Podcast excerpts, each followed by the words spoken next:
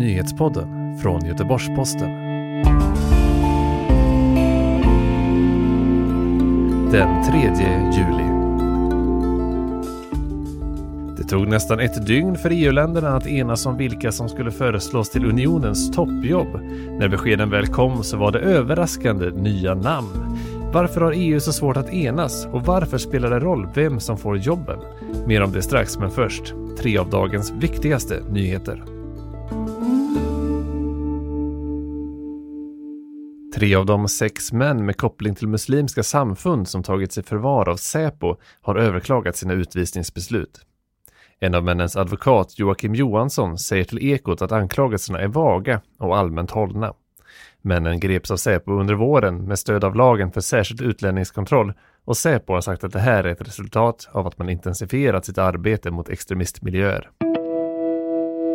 Kaptenen på räddningsbåten Sea-Watch 3, tyskan Carola Rackete, som greps i helgen efter att ha trängt sig förbi ett polisfartyg och kört till en hamn på ön Lampedusa i Italien, släpptes igår från sin husarrest efter beslut från en italiensk domare.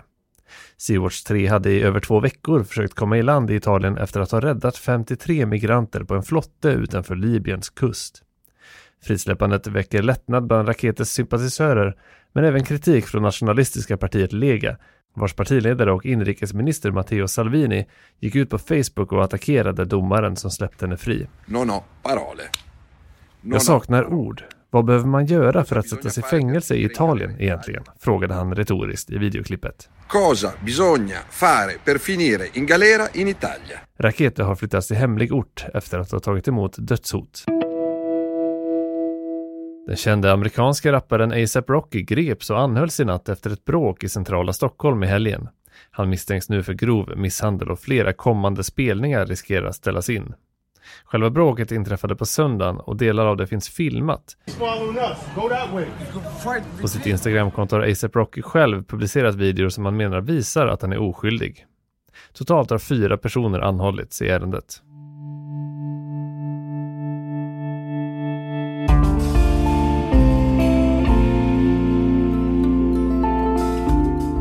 I nästan ett dygn satt EUs stats- och regeringschefer i möte för att enas om vilka som skulle föreslås till EUs topppositioner. När de väl kom ett besked var det med överraskande helt nya namn. Varför är det så svårt för EU-länderna att enas? Och varför är det viktigt vem som får jobbet?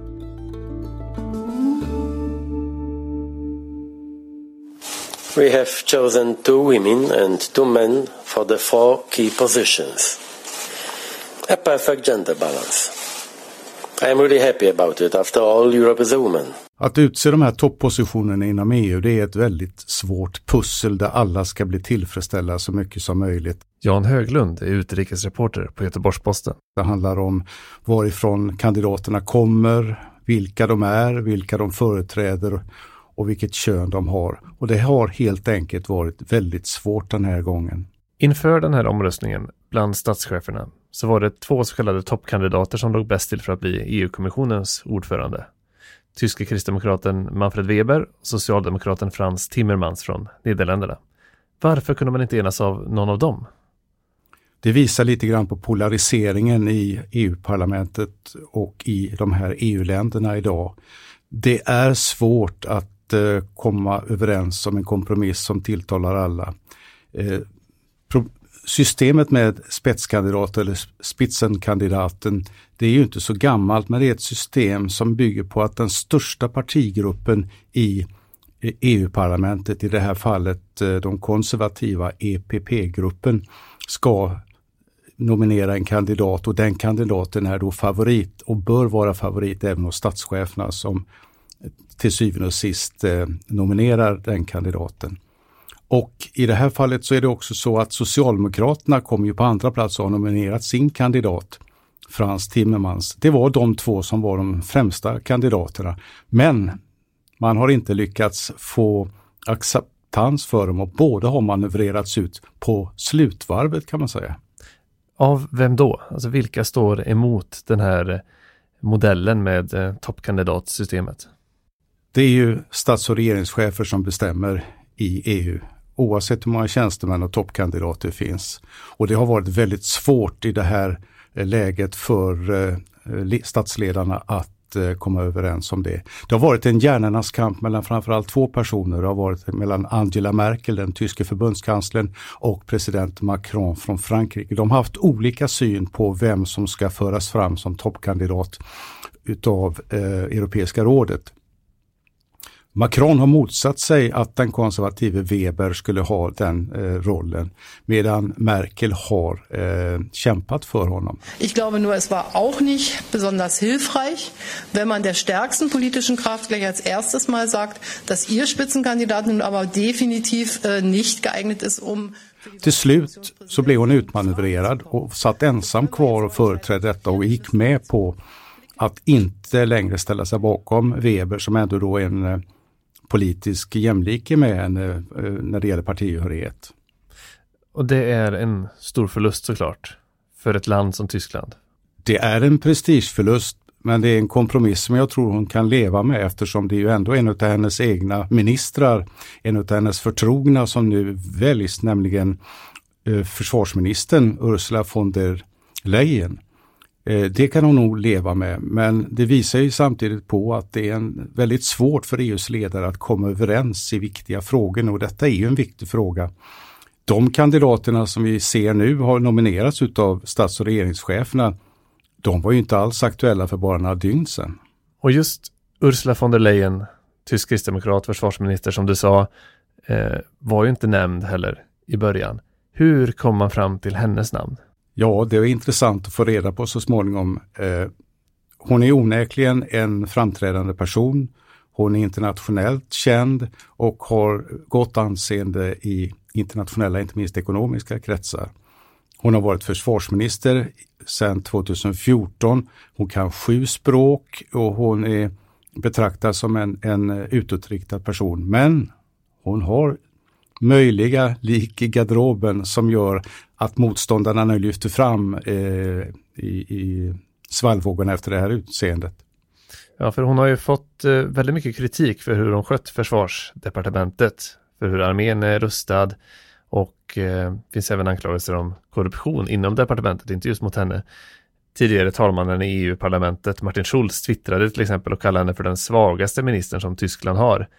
Kan det här påverka hennes chanser att faktiskt bli vald? Efter det att hennes namn blev känt igår kväll så kom många mycket kritiska och negativa kommentarer från socialdemokratiskt och vänsterhåll framförallt.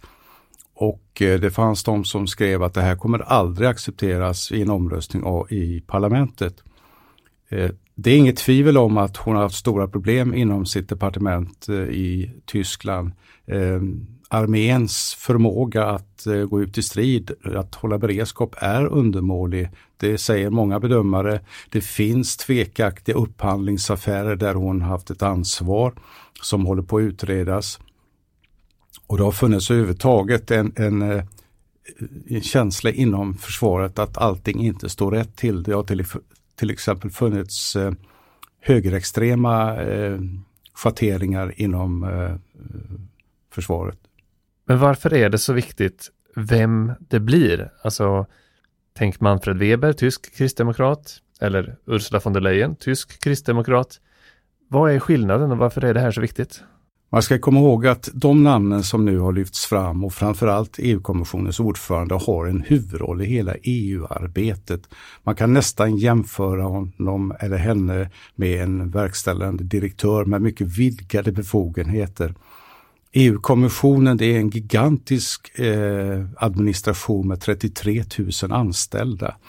De kan föreslå lagar, de ska övervaka EU-ländernas intressen internationellt, fördela anslag, och till syvende och sist så handlar det om också gigantiska pengar.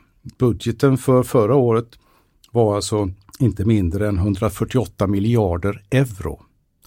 Och då kan vi ju säga att Sverige bidrog med då 35 miljarder och är nettogivare till unionen. Det visar på vilken otrolig makt det här har. Och EU-kommissionens ordförande är den som står upp framför kamerorna var och varannan dag i kriser, i förhandlingar, i internationella sammanhang, och är en talesman, en företrädare för unionen. Så det är en viktig roll.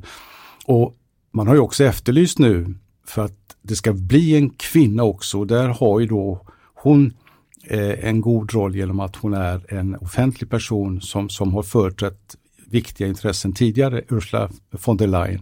Ja, Stefan Löfven har ju framförallt tryckt på för just jämställdheten, att det måste vara en viktig aspekt här. Men tidigare så fanns det inget som tydde på att det skulle bli en kvinna på den här posten.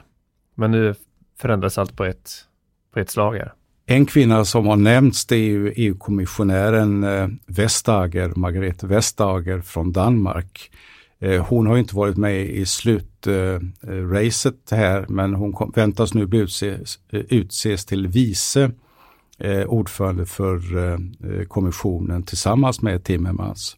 Det är ju ett av de problem som har varit, att det har varit väldigt mansdominerat. Visserligen har den höga företrädaren för utrikesfrågor varit Jessica Mogherini från Italien, en mycket stark personlighet, men någon EU-kommissionär har aldrig varit kvinna, och nu utav 4 namn så är det 2 mycket lyskraftiga kvinnor som lyfts fram här utav stats- och regeringschefen, och det är ju en markering i sig. Ja, för de andra namnen som föreslås här har vi inte pratat så mycket om, men vilka är de? Idag har ju polacken Donald Tusk en central roll som både arbetsfördelare bland stats- och regeringscheferna, som ordförande för det europeiska rådet. Och hans efterträdare kan ju då bli belgaren Charles Michel, som är en avgående premiärminister och kommer från ett land där han är van att kompromissa, eftersom det är ett land som är delat, som är fullt av konflikter och behöver en person som har förmåga att samla kring en fråga. Det kommer han få nytta av i sin nya roll om han nu blir godkänd fullt ut. Dessutom har till ny centralbankschef utsetts fransyskan Lagarde. Hon är idag chef för internationella valutafonden, har en lång erfarenhet och ett högt anseende internationellt. Så för hennes del är det här inga problem. Jag tror att de flesta välkomnar henne till EU:s centralbank. Sen har vi ett fjärde namn, det är nämligen den som ska ersätta italienskan Federica Mogherini som företrädare för den gemensamma utrikes- och säkerhetspolitiken.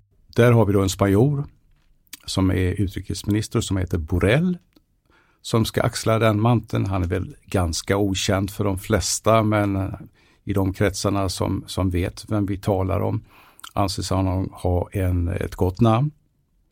Och den kvartetten ska nu alltså då så småningom fullt ut godkändas här utav parlamentet. Precis, parlamentsledamöterna ska ju rösta om det här. Och hur troligt är det att de här namnen faktiskt blir valda, och kanske framförallt av Ursula von der Leyen som kom in från sidan så här på slutet? Parlamentet håller ju på, när vi sitter och pratar här, och väljer en ny talman, och det tycks ju bli en italienare. Sedan så ska vi säga att det nya parlamentet är väldigt fragmentiserat. Det är till exempel innehåller 28 ledamöter från det brittiska Brexitpartiet. Vid invigningen igår så ställde de sig upp, vände sig om och tittade rakt in i väggen under det att Beethovens inledningshymn spelades.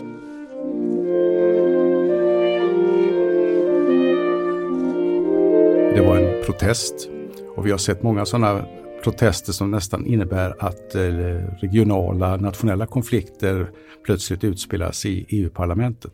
De ska alltså försöka samlas kring de här namnen nu. Mitt tips är, det kommer bli mycket bråk, det kommer bli mycket strid, men de här namnen kommer så småningom att bli de som kommer företräda de nya institutionerna.